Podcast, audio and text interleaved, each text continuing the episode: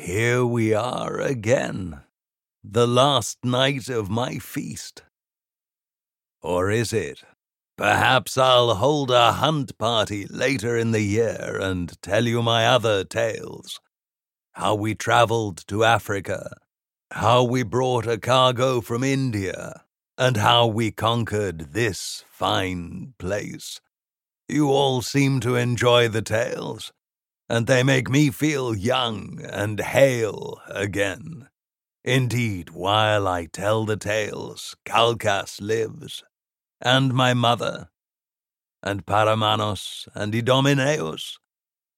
Let me send this wine to their shades, so they may know that they are still spoken of with love. But this is the best of tales since Troy, with sorrow and joy, men and women, heroes and traitors, and men like Themistocles, who were both. May you never see such times, Thugater. The first night I told you of my youth, and how I went to Calchas the priest to be educated as a gentleman, and instead learned to be a spear fighter, because Calchas was no empty windbag, but a killer of men, who had stood his place many times in the storm of bronze. And veterans came from all over Greece to hang their shields for a time at our shrine and talk to Calchas, and he sent them away whole, or better men at least, except that the worst of them, the hero called for, and the priest would kill them on the precinct walls and send their shades shrieking to feed the old hero, or serve him in Hades.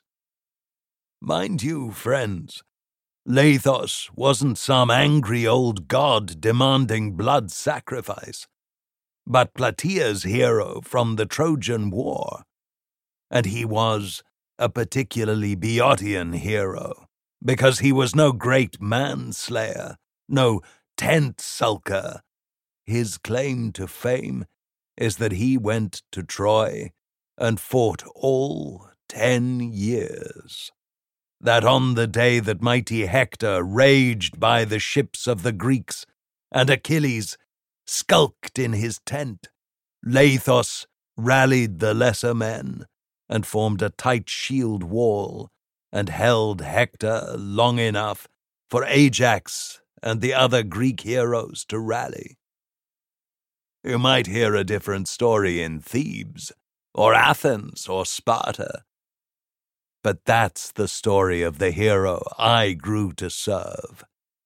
And I spent years at his shrine, learning the war dances that we call the Pyrrhici. Oh, I learned to read old Theognis, and Hesiod, and Homer too, but it was the spear, the sword, and the aspis that sang to me. When my father found that I was learning to be a warrior, and not a man of letters, he came and fetched me home, and old Calchas died.